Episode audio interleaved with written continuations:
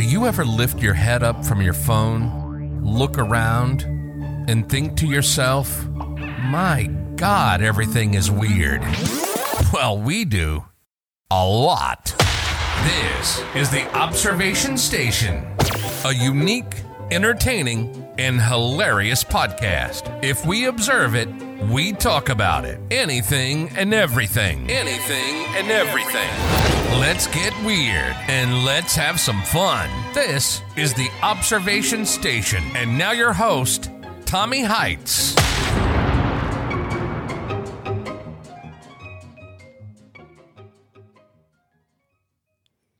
Hey, what's going on, everybody? Here, just wanted to welcome you back to another episode of the Observation Station. The podcast here today is going to be living an authentic life. So, this is going to delve into the intricacies, culture, human experience. I'm your host, Tommy Heights, here. So, today we're going to be diving into a topic that it's close to many hearts and that's living an authentic life. We get one to live, at least so that we know it now.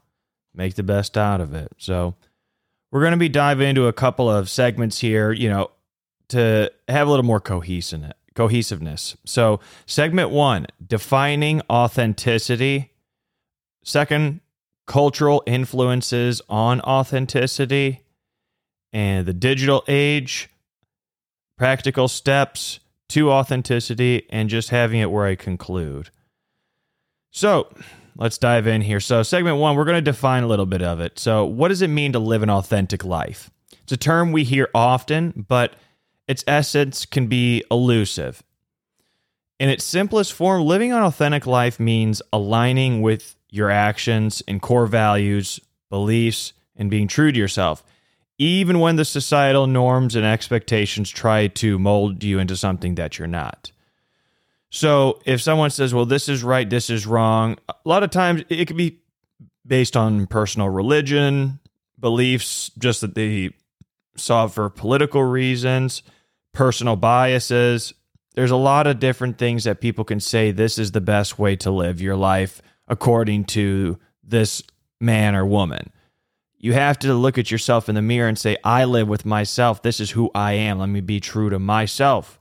If you try to mold yourself into something that you're not, that's when the whole thing of like when you were in high school and middle school, where you're trying to find out what personality was I supposed to adopt, where am I supposed to fit in, what are the friend groups that uh, that I need to be in that's really how you're molding yourself into who you are today. But if it's something that you're not and you know that that's not you, just like some clothes, like just because everybody's wearing this fashion trend doesn't mean that you need to be going out to the store and saying, hey, if it looks like uh, this is going to be the next trend, I need to be hopping on board too because I want to feel like everybody else. But if it's not you and you have a completely different thing of saying, I'd like to be wearing, you know, these kinds of different bright colors and everyone likes to wear muted colors and it makes you stand out. Well, if that's what you like to wear, it's just you. That's that's you and you rock it. Some people can actually rock it because the confidence behind some stuff that they wear like certain jewelry, shoes, anything.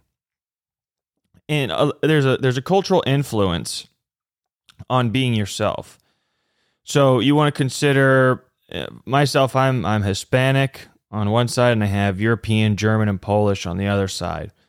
So, two different kinds of heritage there in culture. So, the concept of family or familia often plays a significant role in shaping who we are. So, cultural norms, traditions, folklore, superstition can serve as both a compass and it's going to be on the other side of the spectrum a challenge.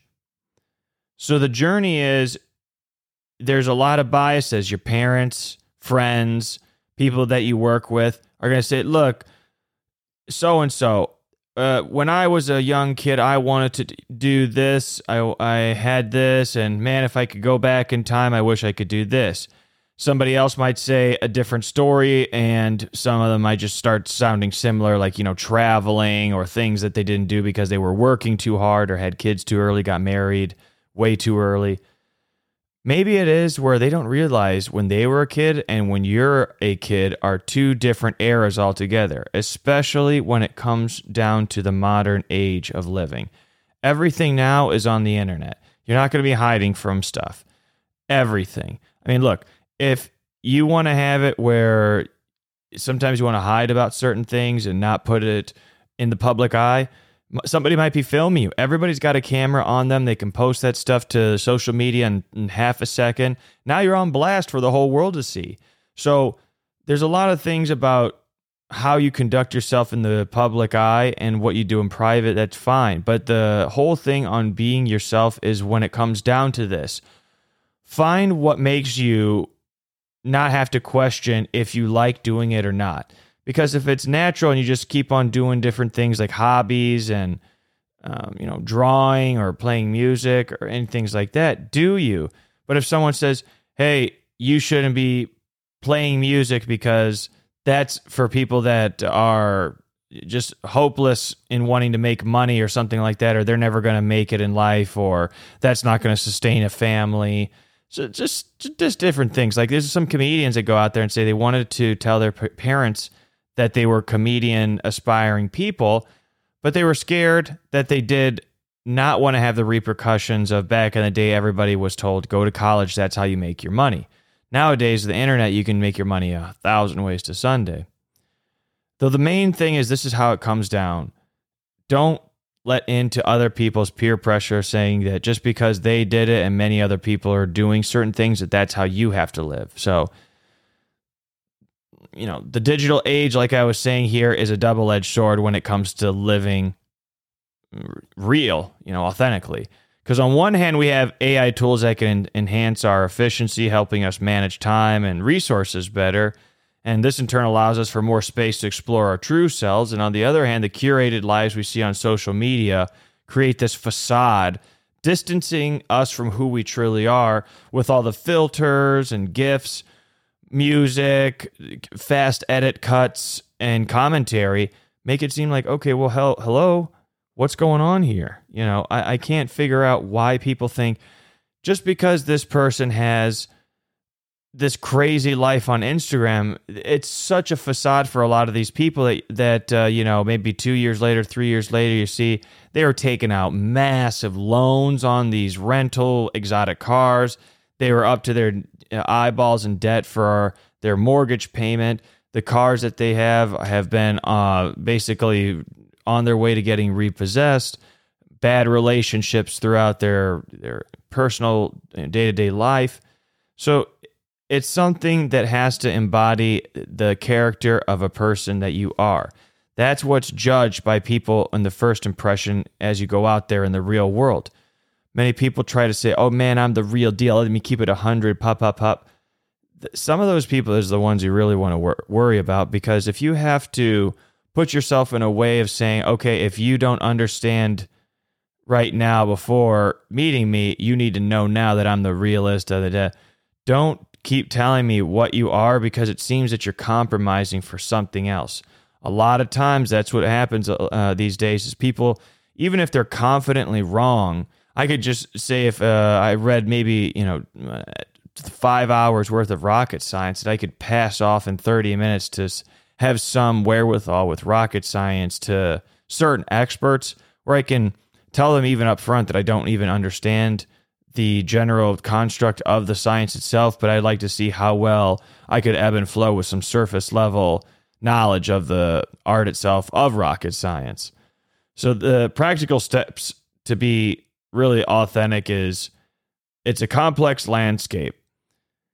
The actionable steps, if you were to take an organized approach at how this is going to go, you got really there's there's four things self reflection.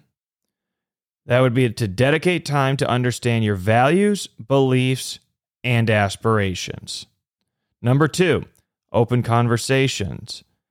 And even with it's just being yourself in a mirror, it, you know, you could seem really kooky and weird. Engage in dialogue that challenges your perspectives. This is a big one. A lot of times, this is the limiting beliefs that come in there. They say, I can't do this because my mom said this. My dad said this. My friend said this. This is the United States. We are limitless here. If you're in different countries, they may not have the same opportunities as we do here to put ourselves in a way of just having an open mind, keeping on uh, going without any fear of rejection because life gives you rejection in all avenues. You just have to keep going. Make yourself unstoppable. That's the main thing in this world is to never quit because if you quit, you, the game's over. All that hurt that you had to put yourself through to get better and better in schooling, reading, working out, etc. Why why even why even uh, do that if you're just going to quit? That's the resiliency of the of open conversation dialogue with yourself to say, what am I lacking right now? I know it, and it's it's just me saying I'll get to it. The procrastination. Number three, set boundaries. So learn the art of saying no to things that don't align with who you are. So if there's somebody say, "Hey, can you do this for me as a favor?" and something doesn't go with your values because it's unethical or against your religious beliefs and so on and so forth, don't do it. You are not obligated to do things that you do not want to do.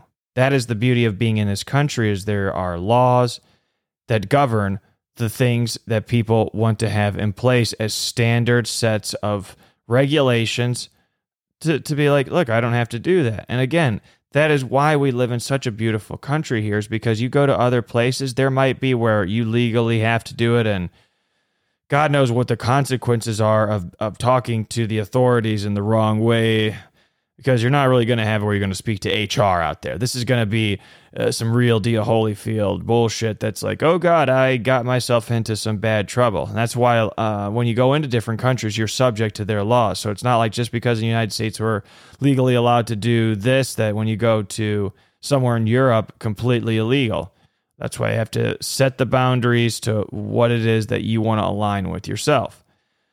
Mindfulness is the last one. That's number four. So the utilization of mindfulness is to have it where you connect the dots of the inner world that you're in. Sometimes that would be what are my friends bringing to the table? Are they just a good time to have drinking buddies? Or are they saying certain things that help me to get business in the door or they want to partner with me to grow? A lot of times people are just talking out of their ass saying, Yeah, man, I'll tell you what, if it was me, if I was Jeff Bezos or Elon Musk, man, I'd spend my money on here, do that, this, that. Well, look, if you were that smart to be doing these kinds of things, you wouldn't be spending your money on half the shit that you know you're talking about here. That's the mindfulness.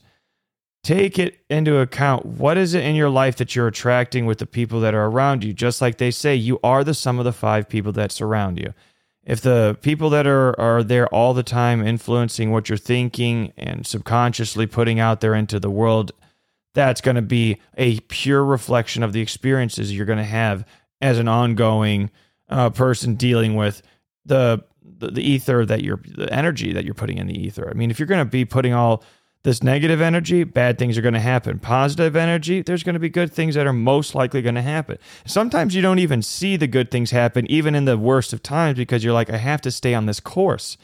Once you have it where it's like, hey, man, I don't think God has it where He's uh, looking out for me. You need to have a little bit more faith. And I've learned, even in the worst of times, to say, look, let me meditate a little bit, breathe, figure out what's going on. And it's not a really something that is like, well, when am I finished? I mean, this is what it is. Living an authentic life is not a destination, it's a continuous journey. It requires introspection, courage, and willingness to evolve. So, you know, with that being said, guys, thank you for joining me today on the observation station.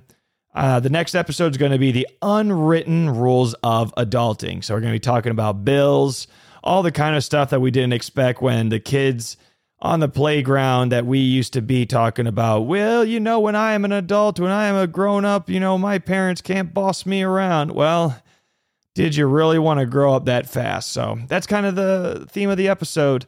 So until next time, keep observing, keep questioning, and most importantly, keep living your authentic life. All right, guys, signing off here. Take it easy. You've been listening to the Observation Station. We find everyday life and everyday situations hilarious. We hope you've enjoyed the show. We know we had a blast. Make sure to like, rate, and review. And be sure to tell a friend about the show. That would help too. See you next time on the Observation Station.